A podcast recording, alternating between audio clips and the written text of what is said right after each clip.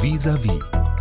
Akim Jah, Sie sind Fachmann für Deportationen aus Berlin. Sie haben darüber ein anerkanntes Standardwerk geschrieben und Sie arbeiten als Forscher in und für die Arolsen Archives, also die Archive in Arolsen in Hessen, wo Millionen von Täter- und Opferakten lagern, die auch immer besser online zugänglich gemacht werden.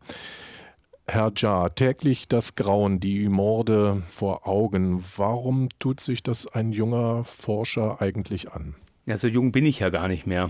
Ich hatte diese Karriere, wenn man so will, nicht geplant. Ich bin äh, in den 90er Jahren nach Berlin gekommen, habe dort im ehemaligen Scheunenviertel gewohnt und hatte zu Studienzeiten historisch-politische Stadtführungen mit Schulklassen gemacht. Und während dieser Arbeit wurde sehr schnell klar, dass diese Geschichte der Deportation und Ermordung der Berliner Jüdinnen und Juden kaum äh, erforscht ist. Und ich habe dann äh, damit begonnen, über die ähm, Geschichte des Sammellagers Große Hamburger Straße zu forschen. Und aus dem ursprünglich kleinen Forschungsprojekt wurde dann irgendwann eine Dissertation, verschiedene Aufsätze bis heute gibt es immer noch sehr viele Forschungslücken. Wobei die Forschungslücken unterschiedlich stark ausgeprägt sind. Ja. Also das, was Sie eben beschrieben haben, Lokalforschung, da gibt es noch viele, viele Fragezeichen. Aber bei dem Thema, über das wir heute reden, nämlich die Wannsee-Konferenz vor 80 Jahren, da ist ja sehr viel geforscht worden. Allerdings die meisten Menschen, wenn man sie auf der Straße fragen würde, stimmt denn folgende Aussage? Auf der Wannsee-Konferenz wurde von den Nazis die Ermordung der deutschen Juden beschlossen. Da würden wahrscheinlich sehr viele sagen, ja, das stimmt. Aber es stimmt eigentlich gar nicht, denn zu dem Zeitpunkt, als diese Täter da miteinander standen auf ihrer Konferenz, da waren bereits fast eine Million Juden Europas ermordet von den Nazis.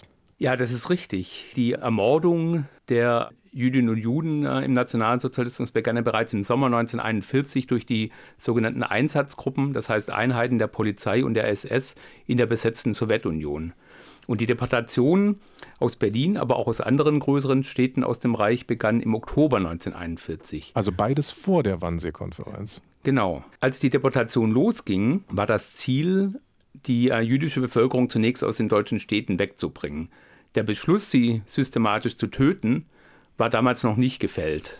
Diese Entscheidung fiel dann im Dezember 1941, also kurz vor der Wannsee-Konferenz. Und bei der Wannsee-Konferenz stimmten sich die unterschiedlichen Ressorts über die Vorgehensweise und die äh, Details ab. Aber der Beschluss war ähm, schon gefällt. Es wurde also die zuständigen anderen Behörden und Parteistellen und SS-Stellen darüber informiert und es wurde darüber gesprochen, welche Gruppen äh, deportiert werden sollten. Zunächst wurden zum Beispiel Juden und Jüdinnen, die Zwangsarbeit verrichteten, nicht deportiert und auch ältere Juden und Jüdinnen über äh, 65 Jahren wurden zunächst nicht, zumindest nicht in den Osten deportiert. Diese Deportationen fanden dann erst im Juni 1942 statt. Wir kennen einige der Namen, also wir kennen alle Namen der Teilnehmer, aber einige davon sind uns sehr bekannt. Roland Freisler, der Chefjurist am Volksgerichtshof, der viele Todesurteile gefällt hat. Reinhard Heydrich, der Chef des Reichssicherheitshauptamtes, also mit hauptverantwortlich für die Ermordungen in den Konzentrationslagern. Sind diese kühlen Menschen, die da sozusagen das verwaltungstechnische Morden der europäischen Juden planen, sind die eigentlich prototypisch für die Täter? Naja, sie sind ein Tätertyp, würde ich sagen. Nämlich zu einem großen Teil gebildete Menschen, aber ideologisch überzeugte Nationalsozialisten. Andere Tätergruppen waren zum Beispiel äh, Polizisten, also auf der unteren, sogenannten subalternen Ebene, die äh, bereits ihre Polizeikarriere in der Weimarer Republik äh, begonnen hatten, dann von der Schutzpolizei zur Kripo und von dort zur Gestapo gekommen sind. Und die, wenn man jetzt das Beispiel Berlin anguckt, das Berliner sogenannte Judenreferat innerhalb der Berliner Gestapo bestand durchschnittlich aus 25 bis 30 Leuten und etwa die Hälfte dieser aus der Weimarer Republik kommenden Polizisten waren äh, Mitglied der Partei, aber die anderen nicht. Und dieser Tätertyp war nicht unbedingt ideologisch gefestigt oder besser gesagt ideologisch motiviert, sondern waren klassische Befehlsempfänger. Das heißt, sie wollten ihre Karriere machen innerhalb des Polizeiapparates, aber waren jetzt nicht sozusagen ähm, vom Innersten her mit der Nazi-Ideologie aufgewachsen und von ihr beseelt. Ja, das kann man so sagen. Es ist interessant, sich das Verhalten dieser Person anzugucken und sie zu vergleichen mit aus der SS kommenden subalternen Mitarbeiter der Gestapo. In Anführungsstrichen einfache SS-Mitglieder, oft ohne Berufsausbildung, die dann nach 33 und verstärkt auch noch also nach Beginn des Krieges zur Polizei, zur Gestapo gekommen sind und dort von Überlebenden auch als sehr brutal beschrieben werden. Wir haben jetzt über die Täter gesprochen. Die Opfer der Beschlüsse der Wannsee-Konferenz waren eben nicht nur die deutschen Juden, sondern es waren die europäischen Juden. Und man kann ja immer noch Menschen damit verblüffen, wenn man ihnen sagt, ähm, wie wenig deutsche Juden zu den Opfern zählen, in Anführungszeichen. Es sind 160.000 ungefähr gewesen. Aber im Vergleich etwa zu den polnischen Opfern über drei Millionen wahrscheinlich oder zu den russischen Opfern mindestens eine Million, ist das ja eine viel kleinere Opfergruppe, die aber von uns ständig erinnert wird. Ja, vielleicht ist oft die Dimension des Holocaust in der deutschen Bevölkerung nach wie vor nicht bewusst.